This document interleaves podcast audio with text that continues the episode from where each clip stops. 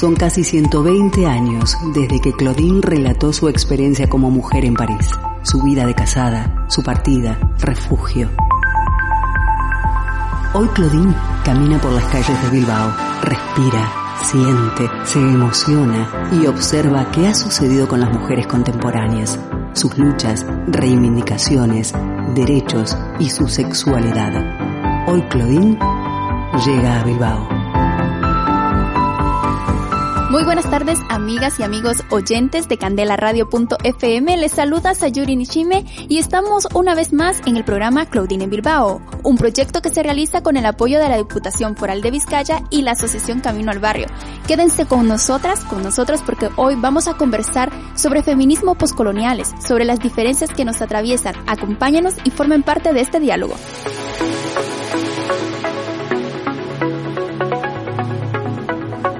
De espacio en espacio, de calle en calle, de realidad en realidad, Claudine se sensibiliza con las mujeres de hoy, toma nota, todo lo escribe en su diario.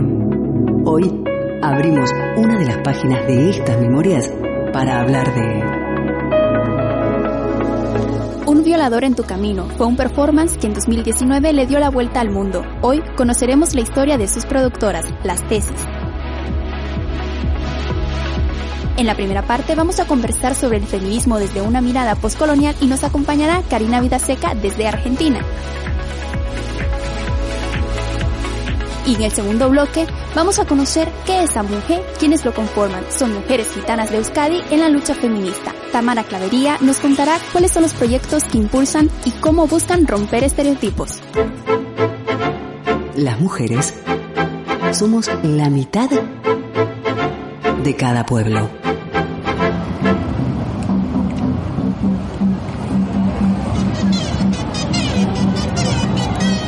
En 2019, un mismo grito dio la vuelta al mundo. Lea Cáceres, Paula Cometa, Civiles Sotomayor y Dafne Valdés, 4 mujeres ponían letra y fuerza a este performance. Conocidas como Las Tesis, este colectivo feminista de Valparaíso, con los ojos vendados por una tela negra y pañuelos verde en el cuello, presentaban el 20 de noviembre de 2019 este grito colectivo en contra de las violencias que atravesaban a las mujeres, específicamente en el contexto de las protestas de Chile. El patriarcado es un juez que nos juzga por nacer. Durante más de un año y medio estudiaron diversas teorías feministas, de ahí el nombre de Tesis, para poder crear este performance. Los estudios de Rita Segato han sido parte de ello. El objetivo era comunicar estos conceptos, pero también las demandas al público chileno, para lo cual grabaron un video tutorial publicado en YouTube donde explicaban cada paso. Es la violencia que ya ves. El 25 de noviembre de 2019, alrededor de 2.000 mujeres chilenas se unían a esta demanda en Santiago de Chile. Según un informe de Human Rights Watch, durante los primeros 30 días de protestas en Chile, se recibieron 442 denuncias. 71 de ellas eran de abuso sexual. Según Las Tesis, solo el 8% de los casos de violaciones sexuales son condenados. Por ello, en sus letras también señalan a los carabineros, policía, al ejército y al Estado por su silencio. El violador eras tú. El violador eres tú. Son los pacos, los jueces, el Estado, el presidente. El alcance de este grito ha sido mundial.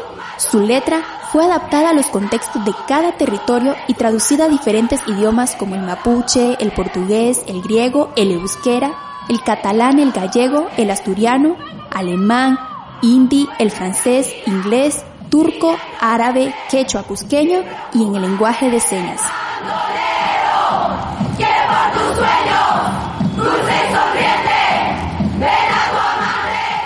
Mujeres de diversas edades y orígenes dejan en claro quiénes son los violadores en este performance. El violador eres tú. un performance que inició como un acto callejero y se convirtió en un grito mundial en contra de las violencias que atraviesan a las mujeres, de las calles de Chile a manifestarse en todos los países con una misma reivindicación. Basta de culpar a las víctimas, el violador eres tú. Escuchemos la obra completa. Patriarkatu bajuez, epaitzen gaituna sortzez, tabure zigorra, bortxa naiz ikusi nahi ez. Patriarkatu bajuez, epaitzen gaituna sortzez, tabure zigorra, bortxa ikus litekerrez.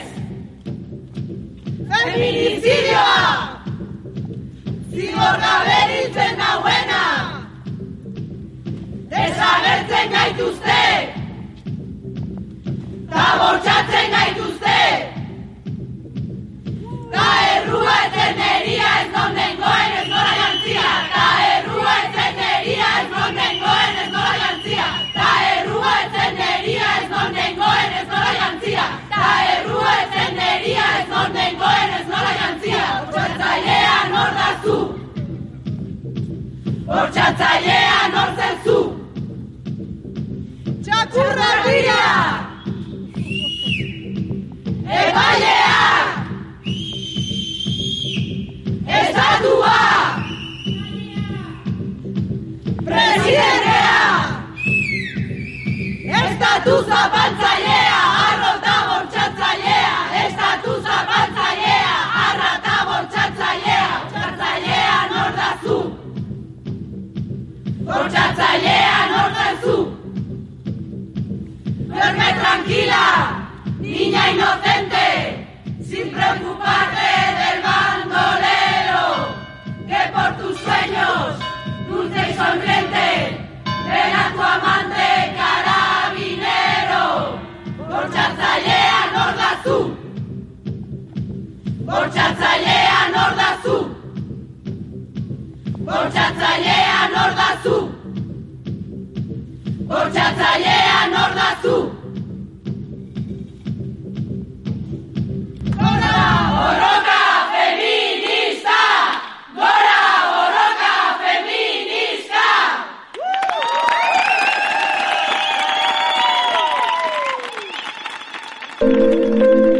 Las desigualdades que afectan a las mujeres de hoy, la violencia machista, el Estado y la actitud de la ciudadanía ante esta realidad.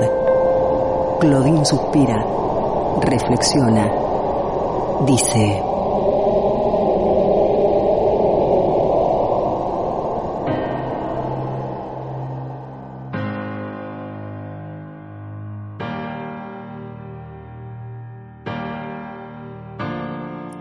Y en esta primera parte tenemos el placer de contar con Karina Bidaseca. Ella es doctora en Ciencias Sociales y especialista en estudios postcoloniales y nos saluda desde Buenos Aires, Argentina. ¿Qué tal, Karina?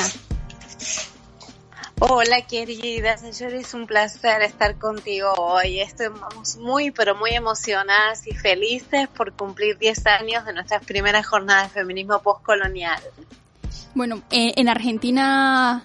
todavía es de mañana, ¿no? Por allá nos estamos levantando, sí, estamos empezando la jornada. Sí, sí, aquí son 8:30 de la mañana, pero estamos ya comenzando las actividades en una hora. Bueno, pues, hablando de esas actividades, Karina, bueno, es el 5º Congreso de Estudios Postcoloniales, ¿no? Y la 7ª Jornada de Feminismo Postcolonial, como una mirada, ¿no? Desde la academia, pero también de la recopilación de diferentes voces. ¿Cómo ha sido la experiencia y la construcción de este evento? La construcción del evento ha sido, bueno, es bellísimo. Realmente estamos como muy, pero muy felices de pensar que tenemos... 940 inscriptos, personas que se inscribieron, un congreso que es absolutamente gratuito, siempre lo ha sido en estos 10 años, nos hemos mantenido en esa posición también de un acceso de un bien común, el acceso al conocimiento como un bien común y con la posibilidad de sociabilizar.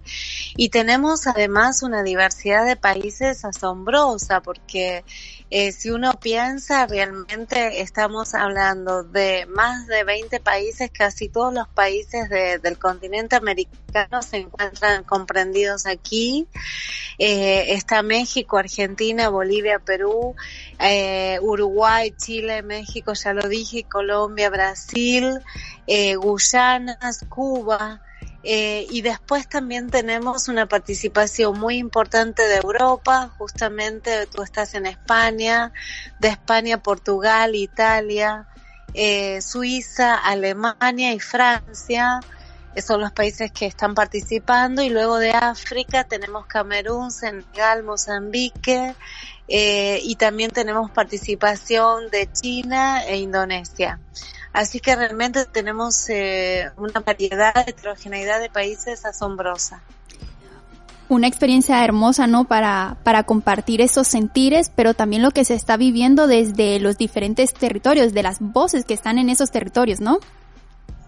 Sin duda, sí, porque la construcción de las jornadas de Comenzamos es siempre en un diálogo permanente con las organizaciones sociales y con los movimientos, ¿no? O sea, siempre nos pensamos en ese entorno, ¿no? En el cual para nosotras el diálogo de saberes es fundamental, un poco apelando también a todo lo que hace a nuestras propias formas de epistemologías feministas situadas, descoloniales, antirracistas, ¿no? Por eso nosotras decimos que se trata de una poética erótica, que es un concepto también que yo acuñé en un libro que se publica ahora esta semana, que tiene que ver mucho y está inspirado en Audre Lorde y en Edward Glissant como dos pilares fundamentales para comprender qué significa estar en el mundo hoy, ¿no? Como lo deseamos, incluyente, diverso, plurinacional, afectivo, sensible, comunitario. Esas son como las consignas que nos damos, ¿no?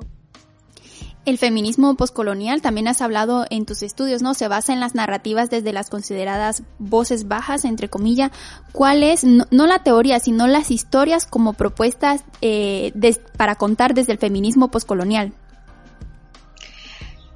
Tenemos como muchas hermosas propuestas que vienen también de los testimonios y las narrativas, ¿no? De mujeres afrofeministas tan importantes como Rosa Campolagre Septién en Cuba, con quienes desarrollamos también la escuela Más allá del diseño de los pueblos afrodescendientes, la participación de las compañeras de las marchas originarias por el buen vivir, la participación de las mujeres mapuches, que justamente tienen lugar hoy en un panel que se llama Agroecología, Afrofeminismos y Feminismos Descoloniales, y que se va a impartir hoy a las 12:30 hora argentina, en el cual también hay participación del MOCASE, el Movimiento Campesino de Santiago del Estero y la Unión de Trabajadores Rurales de la Argentina, y así te puedo seguir nombrando la cantidad de organizaciones, más de 88 que están participando a lo largo del mundo, la agrupación Xangó, la Comisión 8 de Noviembre, que son organizaciones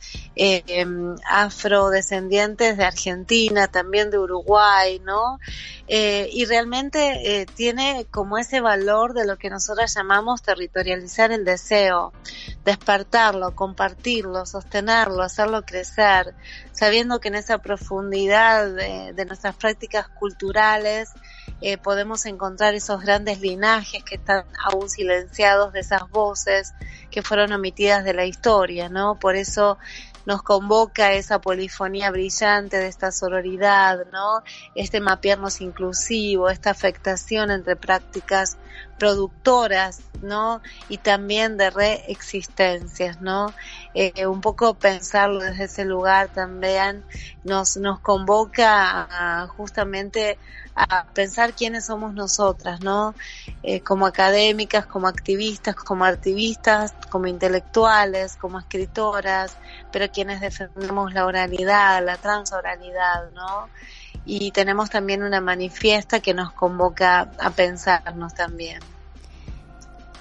Se aprecian los diversos contextos históricos y geográficos, ¿no? En lo que nos estás contando, en ese sentido, ¿de qué forma en este evento y también en los estudios que realizan se abordan las voces de las migradas?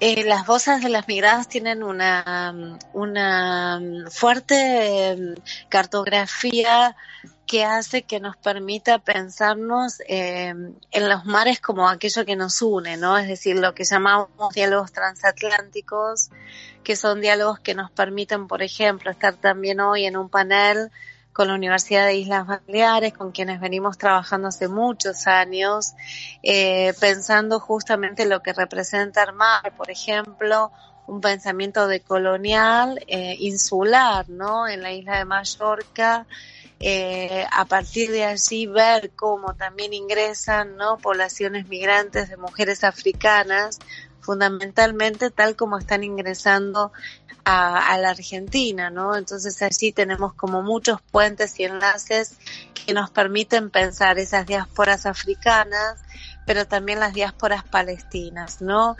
Para nosotros las mujeres palestinas son convocadas en todo momento porque creemos que el colonialismo es actual, es decir, no hay una postcolonialidad en el sentido de haber superado esa etapa de la historia, ¿no? Sino que lo que hay es un mundo que está ahora conduciéndose en un modo en el cual las poblaciones colonizadas están también ingresando a las metrópolis y realmente el racismo, ¿no?, el fundamentalismo de esos poderes de necropolítica realmente se están volcando, confrontando con los cuerpos de las mujeres, ¿no? Entonces creemos que es fundamental pensar cómo las cartografías de las mujeres migrantes diaspóricas pueden construir una alternativa de mundo, ¿no? Siempre y cuando haya posibilidad de que esos lazos solidarios sur-sur sean potenciados, sean visibles, ¿no? Y es lo que busca también las jornadas y el Congreso. Hoy vemos cada vez más miradas feministas que hablan desde sus territorios, desde sus experiencias. ¿Consideras que en las reivindicaciones del 25N ya hay más pluralidad de esas voces? Sin duda, sí, por supuesto que sí. El movimiento de mujeres y feminismos en la región, en América Latina, es un movimiento realmente radical y revolucionario. Yo creo que es el más revolucionario de estos tiempos y sugiero siempre, y soy un poquito desafiante en pensar que estamos en el inicio del fin del patriarcado. Esa es una tesis que yo vengo trabajando muy en sintonía también con la finalización de la esclavitud de las poblaciones esclavizadas, ¿no? Creo que hay muchas posibilidades de pensar que para nosotros va a llegar ese fin de esa esclavitud, en términos también de lo que representa hoy lo que llamamos la esclavitud digital. Si tenemos que grandes contingentes de mujeres, sobre todo mujeres, han servido en las maquilas, ¿no?, los años 90, y hoy están sirviendo también a las corporaciones transnacionales a través de un trabajo sumamente precarizado que es el de postear, el de dar likes, el de trabajar, ¿no?, digitalmente, siendo un trabajo totalmente invisibilizado y que implica además una crisis de cuidado espantosa, ¿no?, en términos de lo que requiera una mujer estar trabajando en su casa en forma precaria, sin derechos laborales, cuidando a sus niñas, a sus ancianas, ¿no?, y haciendo las tareas domésticas. Algo que se ha visto también, como dices, reflejado con mucha más fuerza desde el inicio de la pandemia, ¿no?, con lo del teletrabajo, con las diferentes experiencias en los territorios, ¿no? Sin duda, sí, quiero también aportar con una investigación que hemos realizado y justamente hoy estamos publicando el libro que se llama Danzando bajo el Jaín, Cuerpas Territorias en Resistencias a la Pandemia. Es un libro que está editando Milena Cacerola y Nusur, que es el núcleo de investigaciones al cual pertenezco y que trabajó durante la pandemia en la 8ª y 9ª semana de declaración del ASPO, del aislamiento, ¿no?, por parte del gobierno argentino. Conjuntamente con las compañeras de Brasil hemos trabajado fuertemente en una investigación digital que alcanzó en la Argentina 2.300 encuestas distribuidas vía WhatsApp Por supuesto que esta cantidad de encuestas ha sido posible por nuestra experiencia y vinculación previa con las organizaciones, que fueron más de 88 y 14 universidades nacionales. Ese estudio lo que ha dado y ha reflejado es una fuerte crisis de cuidado, ¿no? Y también el aumento de las violencias, ¿no? En contexto de encierro sabemos que la vulnerabilidad de las mujeres ha sido peor y aún así les ha costado salir a denunciar también, con lo cual esto se ha volcado en un aumento exponencial de feminicidios y violencias, y también en una crisis de cuidado que ha hecho que las mujeres esté repercutiendo también en su salud, en el nivel de estrés, ¿no? Y otros temas que tienen que ver también con la ILE, con la interrupción voluntaria del embarazo, puesto que aquí, justamente en Argentina, por ejemplo, la ley iba a ser tratada un día después de que el gobierno declarara el aislamiento, ¿no? Es decir, quedó varada todos estos meses, ahora va a ser el 9 de diciembre entrada en el Congreso, pero también perjudicó mucho, ¿no? Todo lo que es el acceso legal que en Argentina existe desde los años de 1920, aunque sigue siendo criminalizado y la práctica, ¿no? Sí, en efecto, vemos que todos estos temas pasaron a un segundo plano o incluso a la última lista de la agenda cuando deberían de ser temas prioritarios y constantes aún durante la pandemia. Tal cual, exactamente. ¿Te acuerdas de que estábamos con las tesis bailando en las calles en 2019 y nosotras con la campaña activando muchísimo en las calles? Incluso 19 de febrero estábamos trabajando, ¿no? Y estábamos en la Argentina frente al Congreso impulsando la aprobación de la ley, o sea, la sensibilización de la sociedad, y nos encontró el 8 de marzo, fue la última de las actividades que realizamos callejeras, y luego comenzamos con las restricciones de la pandemia, así que ha sido un año muy arduo, pero también un año de mucha construcción, porque no nos hemos quedado en el letargo, sino justamente lo contrario. Hemos tejido muchísimos puentes, muchísimas colaboraciones sur-sur, hemos trabajado con muchas organizaciones de otras partes del mundo, con las cuales ya veníamos trabajando desde el programa Sur-Sur de Claxo que yo coordino, y me estoy refiriendo a fundamentalmente el Consejo Árabe de Ciencias Sociales, por ejemplo, el Centro de Estudios Sociales de la Universidad de Coimbra, ¿no? Con los cuales venimos trabajando también en la práctica docente. Y eso también fue una práctica increíblemente fortalecedora de este momento, porque tuvimos muchísimas más estudiantes virtuales que accedieron también a nuestras especializaciones. Entonces aquí también creo que eso es muy importante, porque se logra también llegar a poblaciones a través de la virtualidad que quizás uno no podría haber llegado en otro momento, ¿no? En términos de aprendizajes, de construcción de comunidades de aprendizaje virtuales, ¿no? Y todo lo que ella representa, a pesar de, por supuesto, saber que existe una brecha digital, que es una de las desigualdades, ¿no?, que más ha estallado en esta pandemia, ¿no? Y esto también incluye a aquellas familias, ¿no?, que deben educar a sus niños y no tienen acceso gratuito a internet, por ejemplo, ¿no? Que es otra de las cuestiones que creo que hay que tomar en aras de volcar, revertir el mapa de la desigualdad tan fuerte que hay en estos tiempos.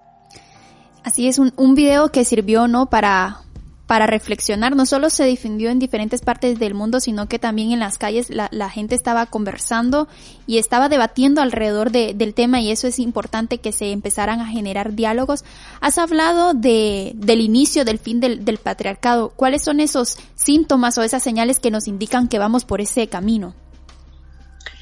Hay muchas, y creo que están en las manos de las generaciones más jóvenes, ¿no?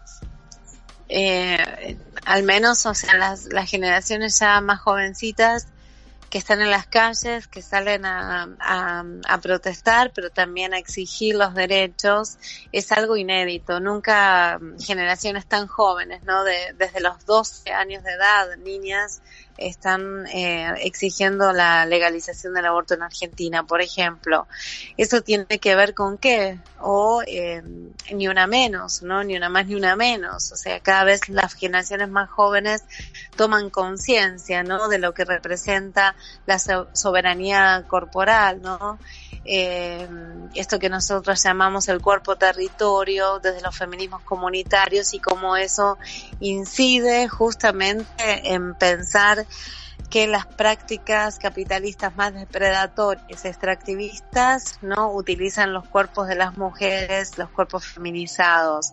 Creo que ese paso, ese salto a la conciencia que se da, también porque todas las organizaciones de familiares, ¿no? Desde Juárez, México, hasta el Cono Sur, están implicados en una construcción colectiva para parar los feminicidios, ¿no? Y para exigir una justicia no patriarcal.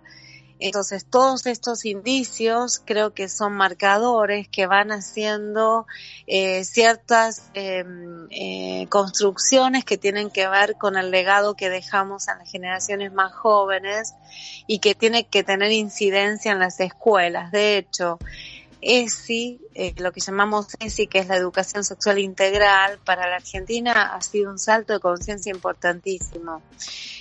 ¿Por qué? Porque implica tratar estos temas en las escuelas, en los secundarios, con poblaciones muy jóvenes, ¿no? Tanto varones como mujeres, y entre los cuales también existe la posibilidad de que esas jóvenes puedan transitar hacia otras identidades sexuales. Cuestiones que eran muy silenciadas, ¿no? Comienzan a ser tratadas, ¿no? En los espacios de la socialización escolar. Y eso no es poca cosa, ¿no? Creo que eso es muchísimo lo que se ha hecho, pero hay muchísimo más por hacer, por supuesto, siempre, porque los derechos laborales siguen siendo muy retrasados, ¿no? Recién hablábamos, lo que son las economías digitales lo muestran. Los techos de cristal siguen persistiendo, las desigualdades salariales también, pero para eso también tenemos el paro mundial de mujeres, ¿no? Es decir, creo que todas estas cuestiones están tomando expresión en movimientos muy, pero muy fuertes, que están dejando una malla indeleble en las sociedades, ¿no? Incluso a nivel planetario. Porque si uno piensa que este paro mundial de mujeres, o ni una más ni una menos, ha tenido repercusiones tan importantes en España, en Italia, con ni una dona menos, ¿no? En lo que hacen a las marchas en Polonia por las mujeres exigiendo la legalización, ¿no? Es decir, en diferentes partes del mundo vamos viendo cómo eso va teniendo expresiones muy, pero muy contundentes, ¿no? En los Estados Unidos, ¿no? Lo que ha sido la era Trump, también un movimiento feminista muy radical en sus reclamos, y también desde el afrofeminismo, ¿no? Que es realmente una de las vertientes más maravillosas que tiene el movimiento feminista, porque es dotador de teoría y práctica, ¿no? Has hablado de las escuelas. ¿Cuáles son esos retos para trabajar esta mirada del feminismo poscolonial desde las aulas de clases? Los retos son muchos. Primero y principal tienen que ver con pensar que el patriarcado es un sistema no abstracto, sino es un sistema que tiene que ver con las prácticas concretas de las desigualdades que sufre una mujer y que vive día a día, y que son además reproducidas por otras mujeres patriarcales, ¿no? Entonces, uno de los desafíos es justamente mostrar en las escuelas qué es el patriarcado, que no es ninguna entidad abstracta, sino que tiene que ver con los sistemas que hacen que se reproduzca esa desigualdad de género, ¿no? Primero, sensibilizar y concientizar acerca de ello. Y luego los desafíos tienen que ver con la construcción de los derechos. O sea, que estas jóvenes generaciones tengan derechos a ejercer su libertad, a circular las mujeres en la vía pública, la libertad de elegir y ser elegidas, la libertad de elegir ser o no madres, la libertad por tener su derecho a la identidad, su nombre que tal cual es elegido en la vida de la adolescencia, adultez, ¿no? Son muchos desafíos que tienen que ver con esos cuerpos que importan, ¿no? Que fueron cuerpos borrados por la historia, silenciados, ¿no? O hablados por, y ahora resurgen con esta fuerza que son las performatividades, ¿no? Y de hecho las jornadas nuestras tienen un peso muy fuerte puesto en las performances, ¿no? Y en las sensibilidades y lenguajes artísticos, ¿no? Muchas en el catálogo lo pueden ver, de las artistas están poniendo sus cuerpos, están dando a conocer sus procesos, ¿no? En curso, y también lo que incluye pensar en este territorio del deseo, en esta poética erótica de la relación. En el libro La Revolución Será Feminista, que también es un lema, ¿no?, que se ha gritado desde diferentes países justo con los conflictos sociopolíticos que hay. Por ejemplo, yo soy de Nicaragua, y en Nicaragua, con todas las manifestaciones que han habido, se ha gritado en alto que la revolución debe ser feminista, ¿no? Propones una nueva construcción de la historia. ¿Cuáles son las críticas a la forma en la que se nos ha sido narrada esa historia, y desde qué miradas consideras que debería de ser esa construcción? La historia que conocemos, en las escuelas, son siempre historias patriarcales, androcéntricas y falogocéntricas, ¿no? Yo soy docente de la universidad, soy socióloga, y cuando comienzo mis clases con mis estudiantes de grado, les digo, bueno, ¿me podrían indicar quiénes son las madres fundadoras de la sociología, por ejemplo? Y se quedan callados. Porque claro, se les ha enseñado siempre a los padres fundadores. Y así pasa con todas las disciplinas, ¿no? Nuestros estudiantes ingresan a la universidad, ¿no?, conociendo los padres fundadores, pero nunca las madres fundadoras. Y eso es justamente una omisión, que es una omisión intencional de esa historia. Yo propongo un trabajo también etnográfico que tiene que ver con lo que yo llamo etnografías feministas posheroicas, que tiene que ver con descentrar, ¿no?, ese sesgo, esa omisión de la historia que ha sido vista muy tempranamente también por el feminismo, ¿no? Desde Escupamos sobre Gel, aquella proclama de Carla Lonzi, por ejemplo, hasta también Donna Haraway, ¿no?, posicionando lo que llamamos conocimiento situado, cómo nos situamos nosotras, ¿sí?, desde nuestras biografías, ¿no?, para construir conocimiento. Entonces, lo que llamamos estas etnografías feministas posheroicas consisten en escuchar, en ejercer la escucha, en pensar también que las mujeres del sur son narradoras de sus propias vidas, ¿no? Y que nosotras, como académicas y activistas en el doble rol, tenemos que trabajar conjuntamente con las mujeres, no hablar sobre, sino trabajar con. Sí, una de las proclamas, ¿no?, de esa posición anti-extractivista del conocimiento tiene que ver con esa forma en la cual nos vinculamos, desde el respeto, desde el reconocimiento de otros saberes que son tan legítimos como los que construye la ciencia, ¿no? Por ello ayer tuvimos, por ejemplo, una mesa maravillosa donde se trabajó, se llamó Domesticando al Colonialismo a través de la praxis de cocinar, de los alimentos, ¿no? Entonces ahí, o sea, una de las cuestiones fundamentales ha sido dar cuenta de los saberes que se producen, ¿no?, en el cocinar, en la transmisión de la memoria generacional, ¿no?, para hacer esa ecología de saberes que dice Boaventura de Sousa Santos, ¿no? Es decir, cómo respetar esos saberes y cómo esos saberes nos han indicado ancestralmente lo que hoy se conoce como buen vivir. ¿Qué es una buena vida, no? ¿Cómo se produce ese buen vivir? Escuchando a los pueblos indígenas, ¿no? Aprendiendo de ellos y nunca apropiándonos de esas ideas, ¿no? Siempre reconociendo, sí, esas autorías colectivas, ¿no? Esas formas de pensar la cosmopolítica hoy en una crisis agónica en la cual nos encontramos en este momento tan difícil, ¿no? Te agradezco mucho tu participación, Karina, y esperando, ¿no?, que podamos seguir encontrándonos en este y en otros espacios más. Yo me quedo con una frase que has dicho: las mujeres del sur son narradoras de sus propias vidas. Muchas gracias por tu participación y espero que todo siga yendo bien en la jornada. Muchas gracias, por favor, a ti por esta posibilidad de que también se escuche en Bilbao y se replique por otros lares, que ruede como el viento. Creo que es importante seguir generando nuestros espacios de diálogos para seguir conversando de cuáles son los retos que tenemos y cómo vamos a enfrentarnos, ¿no?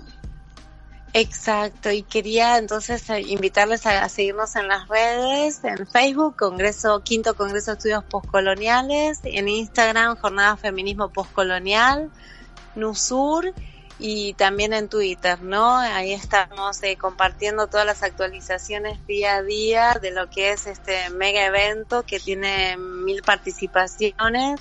Y tiene cine y films también que queríamos compartir. Hay un micrositio donde pueden ver las películas elegidas por Cine Fértil. Te agradezco mucho, Karina. Vamos a estar pendiente entonces de lo que se publique. Y bueno, te abrazo desde Bilbao y ya nos seguimos encontrando. Por favor, un placer. Muchas gracias, querida. Una nueva narrativa sí es posible. Una en el que las historias de las mujeres sean contadas, no como las hijas de, las mujeres de, sino como las protagonistas de las luchas que inician desde sus territorios y para sus territorios, reconociendo las diferencias que las atraviesan desde una mirada poscolonial. En la segunda parte vamos a conversar con Tamara Clavería, de AMUGE, una asociación de mujeres gitanas de Euskadi, pero antes vamos a escuchar a Sara Kuruchich, cantante, compositora y activista guatemalteca. La Ciguanaba canta una canción por las mujeres, la dignidad y el camino en libertad sin miedo. Con cabellos largos, huipiles blancos, bajo la noche de luna nueva creciente, llena menguante. Ella se mostró, algunos por los pueblos la ven caminar, han visto su rostro, cicatrizado está. Hay quienes le temen, le creen sobrenatural, pero su historia les quiero contar.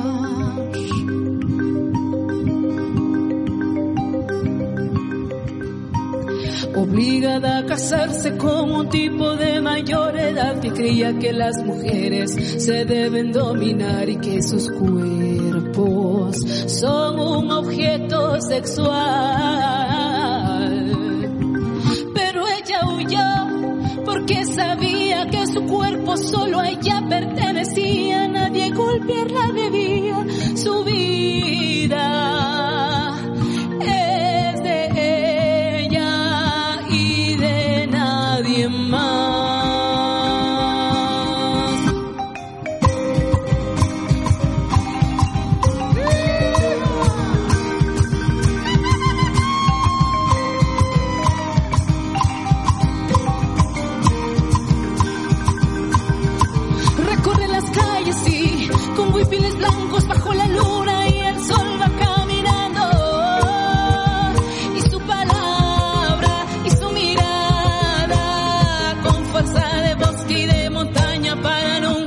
Callar.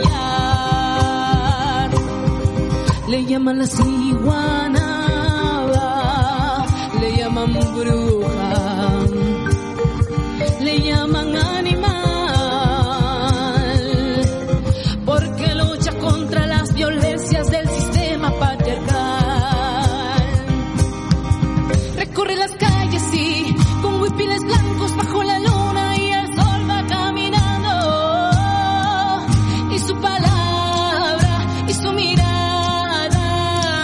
fuerza de bosque y de montaña para nunca más callar. Le llaman la ciguanaba, le llaman bruja, le llaman animal, porque lucha por las mujeres y su dignidad. Canta, pecash, tisamech, bakivi, konoheri y shokli, shkeruto, shkerukor.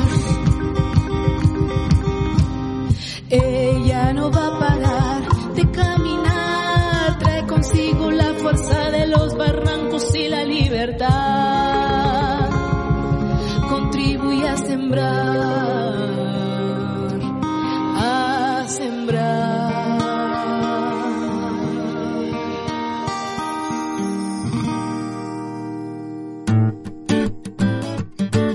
Somos parte del cambio. Es imprescindible tomar conciencia de nuestro papel en este presente vital. Debatir, hablar, no estar de acuerdo. Hoy Claudine dialoga con...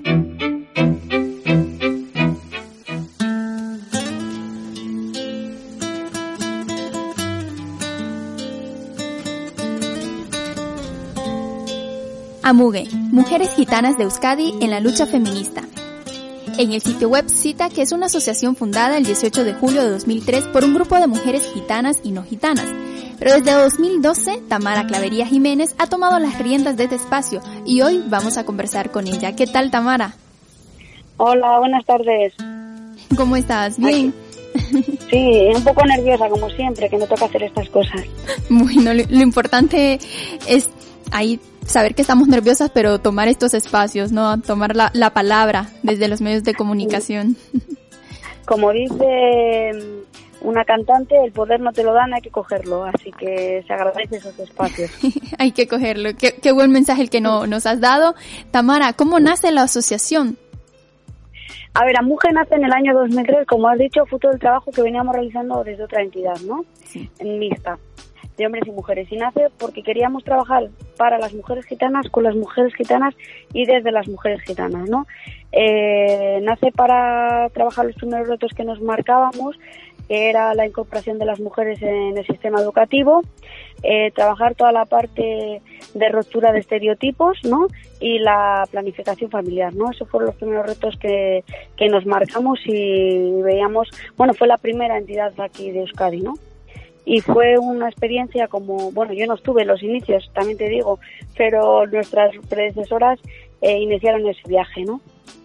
Y ya directamente como Tamara, ¿cómo es que te entonces pasaste a involucrarte en este proyecto y a tomar las riendas también?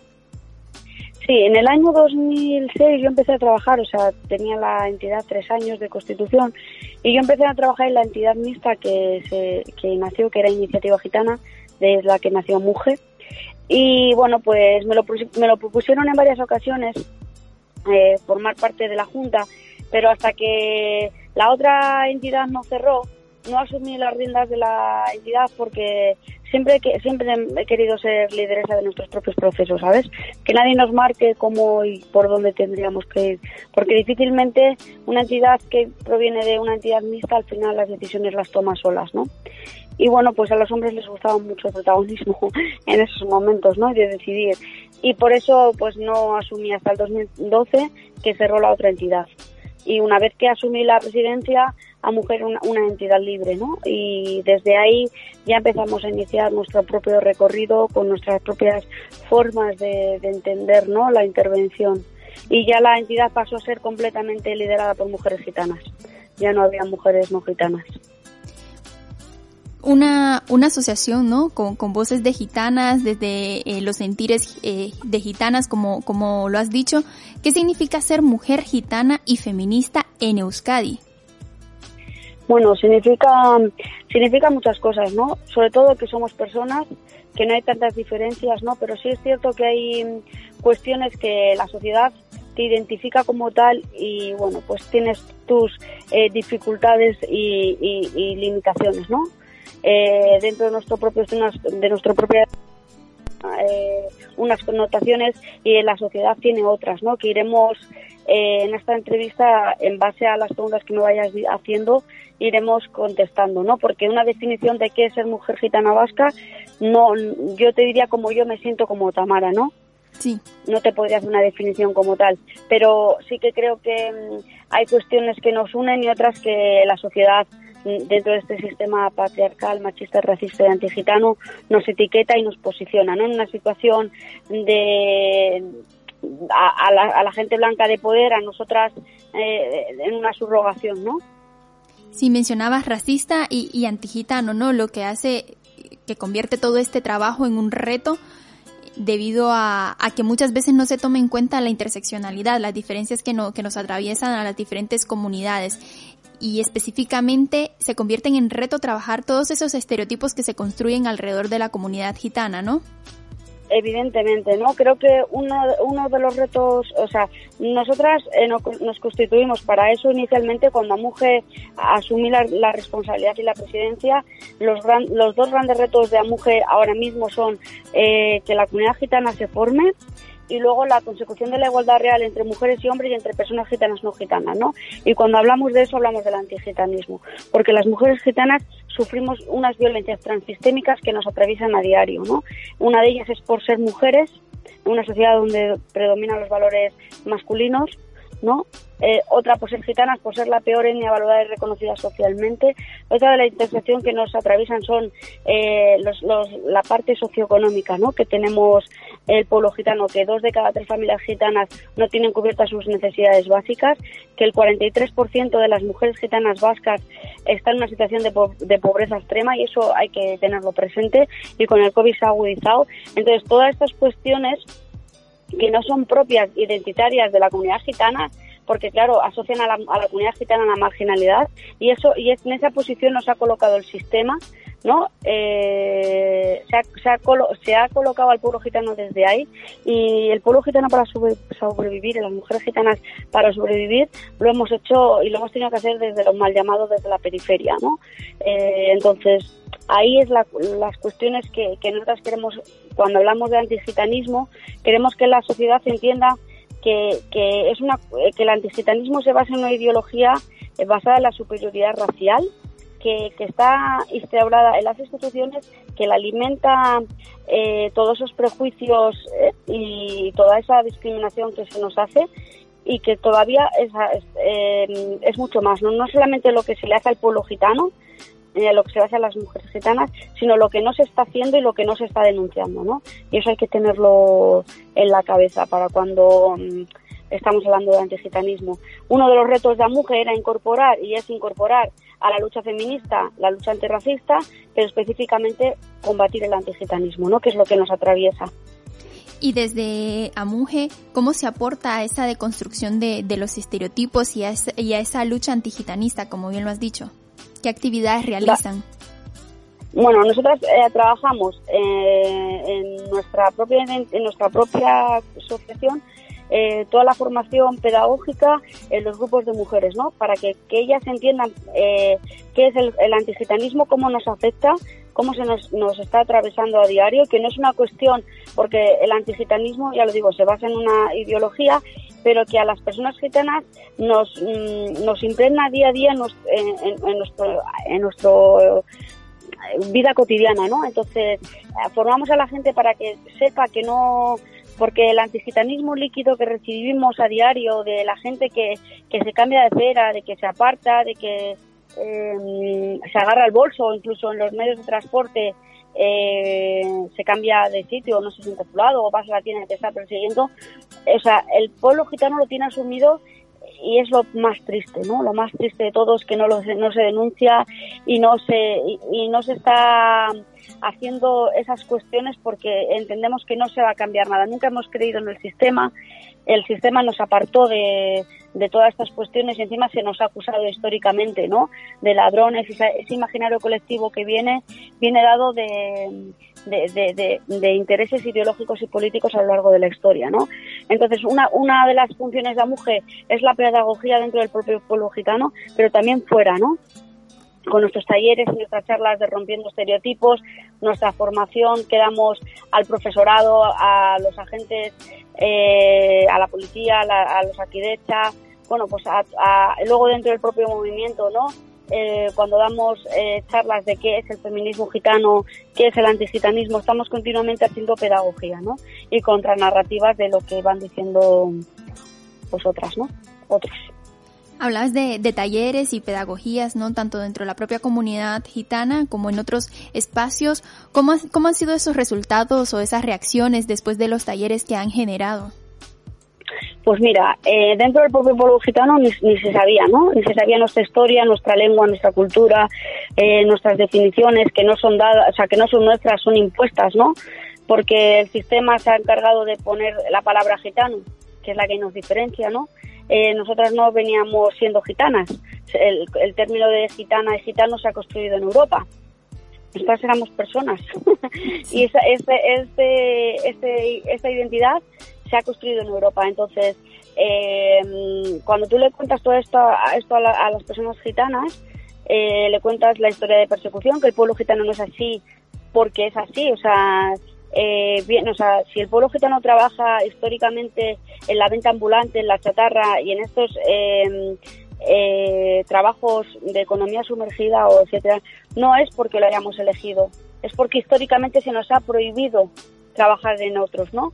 También es muy fácil decir que pues formaros como los demás, el tal, o sea, y todo este discurso que hay, pero es que la escuela no está preparada para la comunidad gitana, no está preparada para la diversidad en general, ¿no?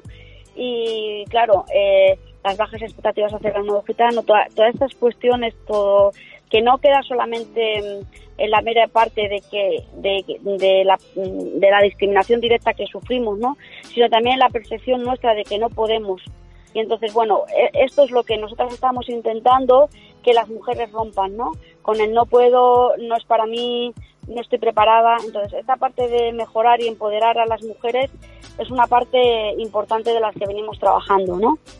Y los resultados son muy buenos porque, como decíamos, solo el 6% de las mujeres gitanas han obtenido el graduado escolar, ¿no? Y hemos hecho unas formaciones que 240 personas han pasado por los grupos, tanto mujeres como hombres, en la activación laboral de la comunidad gitana, en certificados profesionales de nivel 1 y de niveles 2, con la titulación del graduado escolar, y han aprobado gran parte de las personas que se han ido formando, ¿no? Entonces se ha mejorado en esa parte, se ve también cómo las mujeres, y lo vamos a ir viendo, ¿no? Cuando hablemos del empoderamiento de las mujeres, se va a ver cómo ellas también se están haciendo más fuertes en su identidad, ¿no? Como mujeres gitanas y en lo que quieren y no quieren, ¿no? En eso ha habido logros.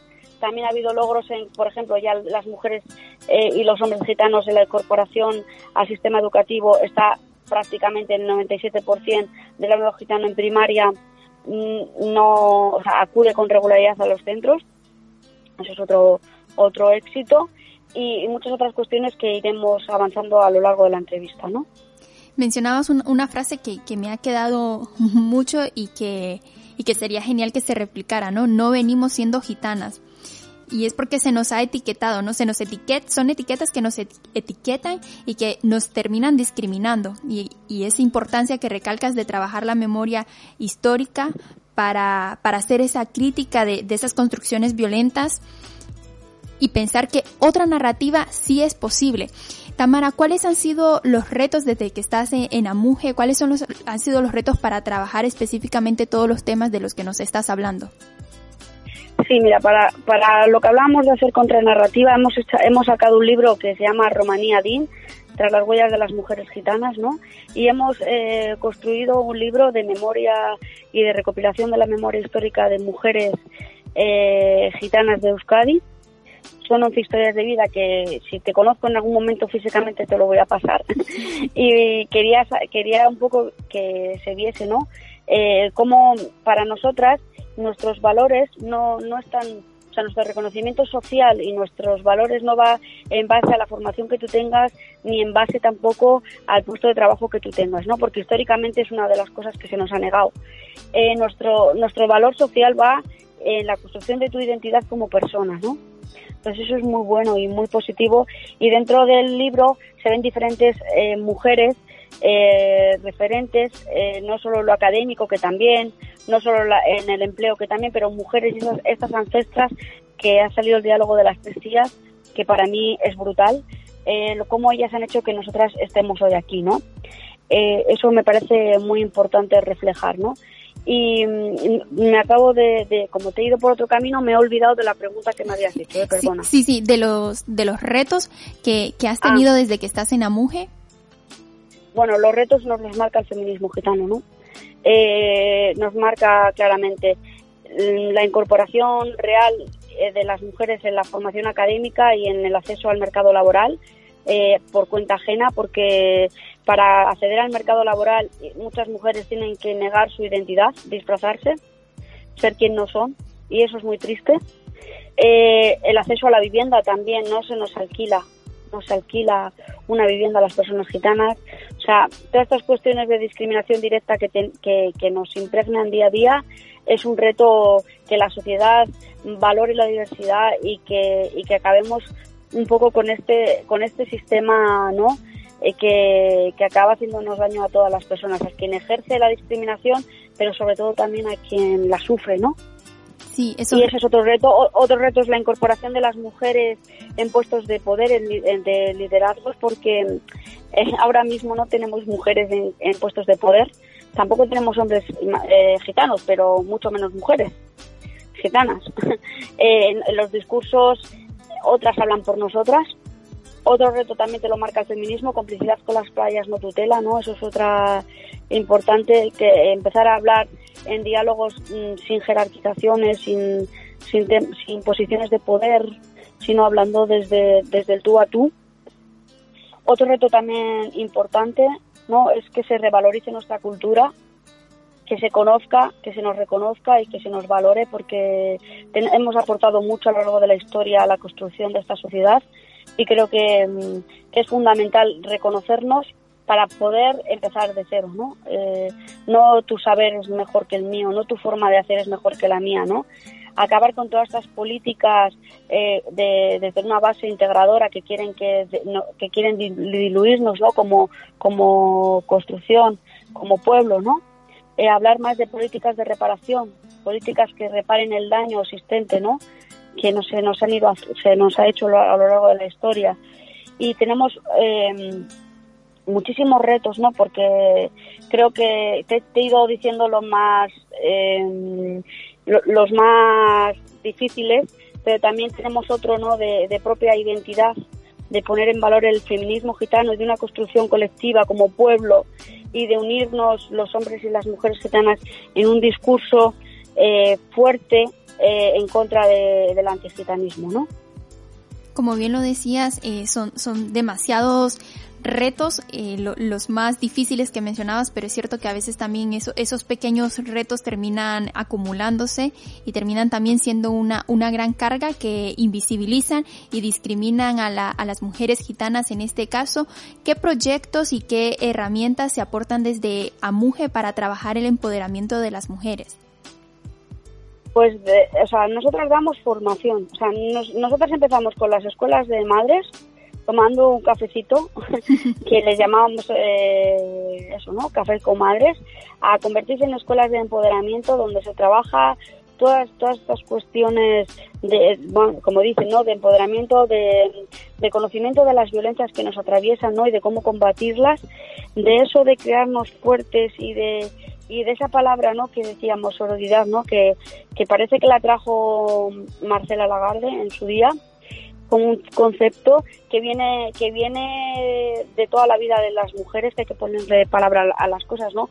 Pero si las mujeres gitanas y el pueblo gitano está aquí hoy, es por esa fuerza de aquellas mujeres, nuestras ancestras, que cuando apresaban a los hombres gitanos, ellas han sido las vehiculadoras con el pueblo payo, ellas han hecho que estemos hoy aquí, ellas son la viva imagen y el vivo retrato de esas mujeres luchadoras fuertes y que se han unido para crear un contrasistema a este que se nos ofrece, que no lo queremos nadie, de control, y ellas desde su resistencia, esa UCTIPEN, que es resistencia en Romanía, ha hecho que estemos hoy aquí, ¿no? Entonces, bueno, nosotras trabajamos desde esa base, desde esa construcción, desde los barrios, desde trabajar ahí este trabajo comunitario de hacernos fuertes en esa identidad y en esa construcción colectiva. Y luego trabajamos también dentro de las aulas, porque creemos que es muy importante que estemos formadas, porque un pueblo formado es un pueblo armado, eso es evidente, para construirnos y conocer nuestras costumbres, nuestra historia, nuestra lengua, que eso va a hacer, o sea, el conocimiento de todo esto, porque invisibilizar una historia es condenarla a repetirla, ¿no? Y entonces a mí me parece fundamental que el trabajo que hacemos dentro de los centros educativos con la juventud gitana, el trabajo que hacemos desde toda esa parte, ¿no?, de activación laboral y todos estos cursos que hacemos, fundamental. Y también creo que el trabajo que estamos haciendo con los hombres gitanos es fuerte, ¿no?, en toda la parte de la construcción de base. Y luego hacemos muchas formas, o sea, seguramente se me olvidan muchísimos proyectos porque estoy aquí ping-pong, pero trabaja toda la parte de igualdad, de antigitanismo, todos los proyectos que tenemos con Emacunde, con la Diputación, con Gobierno Vasco, con el Ayuntamiento de Bilbao, o sea, son para trabajar la base, ¿no?, en la comunidad gitana. Y luego todo lo que hacemos de cara para afuera, que es muy importante visibilizarnos. Estamos aquí, decimos que estamos aquí, que nuestro feminismo es igual de válido que el del resto, y que o sea, tenemos un lugar en la sociedad y lo queremos ocupar, ¿no? Y además de todos los proyectos que mencionabas, ¿no?, tienen un espacio para trabajar las nuevas masculinidades. ¿Cómo ha sido trabajar también este proceso? Pues mira, somos la primera entidad a nivel estatal que ha trabajado esto, que ha tenido un grupo de hombres para trabajar esto de forma específica, ¿no? Y esto ya lo venimos contando porque nuestro reto inicial era conseguir la igualdad real entre mujeres y hombres y entre personas gitanas y no gitanas, ¿no? Y ellos se unen en la lucha contra el antigitanismo y nos tenemos que hacer fuertes en esta construcción, ¿no?, conjunta de un feminismo que nos una, porque los hombres gitanos, mira, fíjate, el sistema si ha hecho daño. Que, por ejemplo, que cuando hablamos de patriarcado, etcétera, etcétera, hay muchos hombres que creen que vamos en contra de los patriarcas, porque es un lenguaje que históricamente se ha utilizado para poner al pueblo gitano como todavía que discrimina más a las mujeres, ¿no? La palabra patriarca la han inventado los payos, porque para nosotros no existen los patriarcas, son las personas arregladoras, ya hay tanto mujeres como hombres. Fíjate este lenguaje, ¿no?, que hace tanto daño hace. Pues hay que deconstruir todos estos términos y todo este lenguaje perverso que ha hecho que nos diferencie, ¿no? Porque el feminismo gitano no excluye a los hombres y no queremos una isla de mujeres gitanas solas, ni queremos tener poder sobre los hombres. Nuestro feminismo quiere poder sobre nosotras mismas, sobre elegir, sobre nuestros intereses y sobre nuestras formas de hacer, ¿no? Tener poder sobre nosotras mismas. Y entonces iniciamos este viaje con las mujeres, ¿no? Y ellas mismas nos decían, esto lo tienen que oír los hombres, ¿no?, lo tienen que escuchar. Y empezamos a trabajar con las parejas de ellos. Y así iniciamos este proceso hace 5 o 6 años, no me acuerdo muy bien. Y iniciamos, gracias a la Diputación Foral de Vizcaya, que compró este proyecto y lo ha hecho suyo también. Y hemos iniciado un viaje maravilloso de construir estas nuevas identidades de hombres o estas entidades no hegemónicas. Empezamos así, tenemos a 30 hombres gitanos trabajando su masculinidad, su forma de entender qué es ser hombre, qué es hombre gitano, la corresponsabilidad, trabajar temas de violencia de género, todo el tema del antigitanismo, de temas sociales también, la paternidad, y bueno, cuestionando muchos la crianza, muchos temas de corresponsabilidad también. Y creo que poco a poco va mejorando, o sea, se está viendo, ¿no?, cómo hay más voces, ¿no?, de mujeres y hombres gitanos que abogan a favor de la igualdad, ¿no? Sí, es poco a poco, ¿no?, porque es toda una vida histórica, ¿no?, viviendo desde la masculinidad tradicional, y de repente pues empezar con estos cuestionamientos, claro que tiene sus retos, ¿no? Pues si lo tenemos las mujeres también, o sea, que somos quien más discriminadas estamos, pues que se cuestionen los hombres sus privilegios es complicado. porque ¿quién quiere salir de esa situación de poder, no? Es como los blancos o las personas, no sé, los hombres blancos, ¿no? Que tienen un poder y es decir, quitaros de ese sitio y dejar a otras voces, ¿no? Que también sean protagonistas. Pues cuesta más, ¿no? Pero cuando, por ejemplo, ven la recompensa, ¿no? Cómo en sus hogares mejora todo, cómo sus mujeres están mejor y sus niñas también, pues hace que ellos sientan que es el camino, ¿no? Hablabas también de las aulas de clase, ¿no? De trabajar incluso en talleres desde las aulas. Es un gran aporte a la transformación de un sistema educativo que por mucho tiempo ha sido racista y que no ha trabajado desde una mirada intercultural, ¿no? Evidentemente, ¿no? Y que sigue siéndolo. O sea, nosotras trabajamos con Gobierno Vasco en un proyecto para mejorar la escolarización del alumnado gitano, que se llama Chalardur, que significa avanzando, y en eso vamos, ¿no? En ir avanzando, porque entramos dentro de comunidades de aprendizaje, no sé si conoces, pero comunidades de aprendizaje convierte las dificultades en posibilidades, es precioso. O sea, es precioso soñar con una escuela en la que tú te sientas parte desde la base, que tú la construyas, que digas qué escuelas quieres para ti, pero que lo haga todo el mundo, que lo hagan todas las familias, toda la comunidad educativa, soñando con una escuela real y encaminar todas esas políticas para que esa escuela sea como la hemos soñado, ¿no? Entonces todas las personas nos sentamos incluidas. Entonces es fundamental, ¿no? Contar nuestra historia, nuestra lengua, hablar de los días señalados del pueblo gitano, celebrarlos, reconocerlos, que los niños y las niñas gitanas, por favor, sepan que llevamos una historia más de 5 siglos de persecución hacia el pueblo gitano, de que nos han querido quitar nuestra identidad, nuestra lengua, nuestra forma de vestir, nuestra forma de relacionarnos, ¿no? Y que hay más de 250 leyes antigitanas, más de 479 años de opresión sistemática legal ejercida contra el pueblo gitano. Todo eso lo tenemos que conocer, porque eso hace que nos unamos como pueblo en una deconstrucción de este sistema, porque si no conoces algo, no lo puedes cambiar. Y nuestras familias no nos lo han inculcado, porque ni ellas lo han conocido, se ha ido borrando de nuestra memoria. Entonces es cuando te empiezas a estudiar y a trabajar, y es cuando empiezas a darte cuenta de lo que ha hecho el sistema, ¿no? Cómo ha ido, en base a la búsqueda de la homogeneidad cultural, lo que ha ido haciendo con los pueblos, ¿no? Con nuestras primas, con nuestras hermanas negras, con nuestras, ¿sabes? Con nuestras primas. Sí. Ya para ir cerrando el programa, Tamara, hemos hablado de todos los diferentes proyectos y de la carrera de AMUGE. Sería importante culminar diciendo qué es el feminismo gitano. El feminismo gitano es lo que... Mira, yo me he construido como feminista también porque he estudiado el feminismo payo, feminismo de la primera ola, de la segunda, de la tercera, y ya estamos en la cuarta, ¿no? Y el feminismo gitano a mí lo que me ha hecho es dar respuesta a lo que no me daba el feminismo. No está el feminismo payo, ¿no? El feminismo hegemónico, que no hay... O sea, no sé cómo decirlo porque no hay un feminismo payo, pero sí que el nuestro ha salido en la tercera ola, ¿no? Para romper con esa idea de lo común de que solo existe una mujer, o sea, un modelo de ser mujer. Entonces ahí salimos, es recientemente joven, ¿no? Y hay mucho que construir y mucha pedagogía que hacer y mucha construcción de discurso, ¿no? Que está por construir, porque saldrán miles de feminismos gitanos, ¿no? Porque hay tantos feminismos como mujeres existen. Entonces el feminismo gitano es para mí mi construcción de vida, mi construcción en la que me ha ido empujando y haciendo que yo sepa por qué,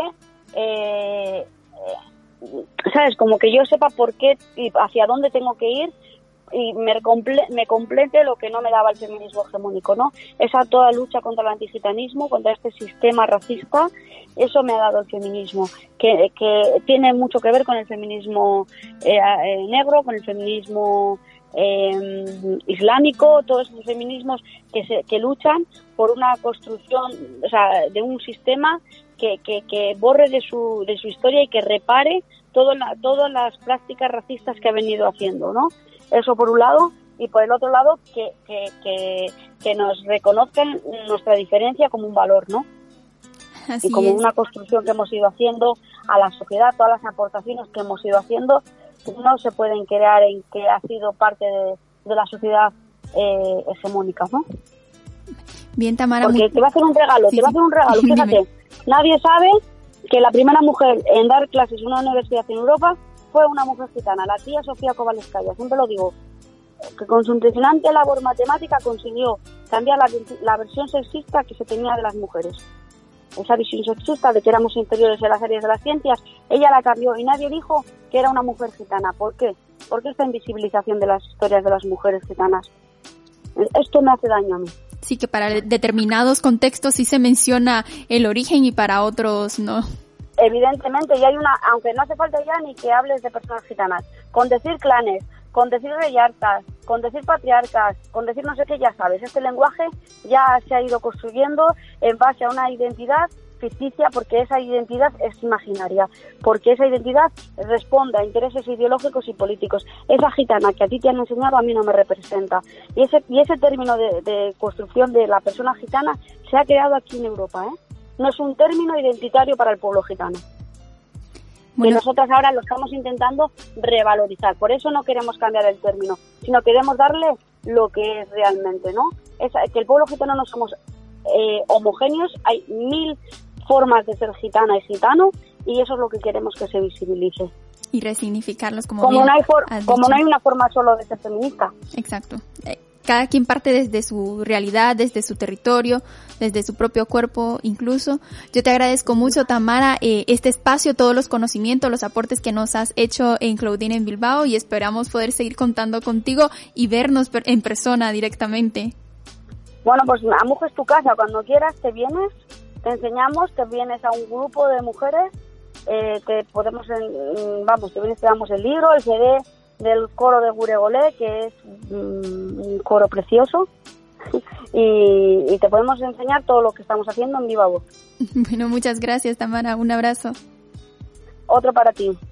Gure Golé es uno de los proyectos que nos compartió Tamara, un coro feminista de mujeres gitanas que a través del canto buscan impulsar la igualdad de género, romper estereotipos y promover una crítica que aporte a la transformación social y feminista. Con sus voces despedimos este programa. Escuchemos Gure Golé. Alla pecosa darare, nadare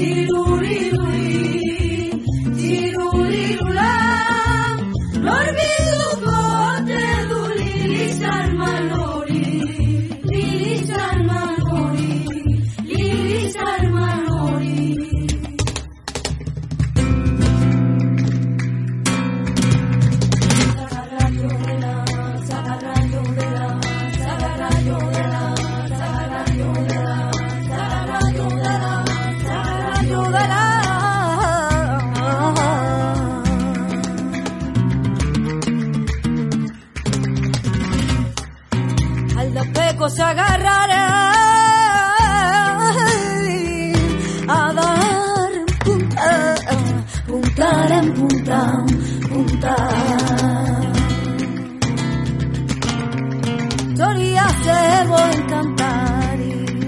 soy acebo el cantari, cirurirura, no raíce no te educan tu erori, cirurirura, no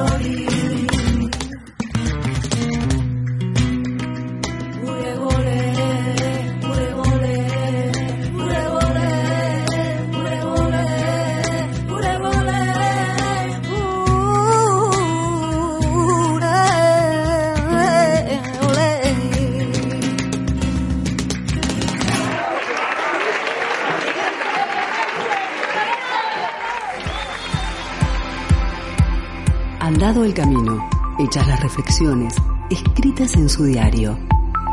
Claudine levanta la mirada, observa, siente, respira y se adentra nuevamente en las calles de la ciudad. ¿Qué nueva realidad le deparará Bilbao a Claudine?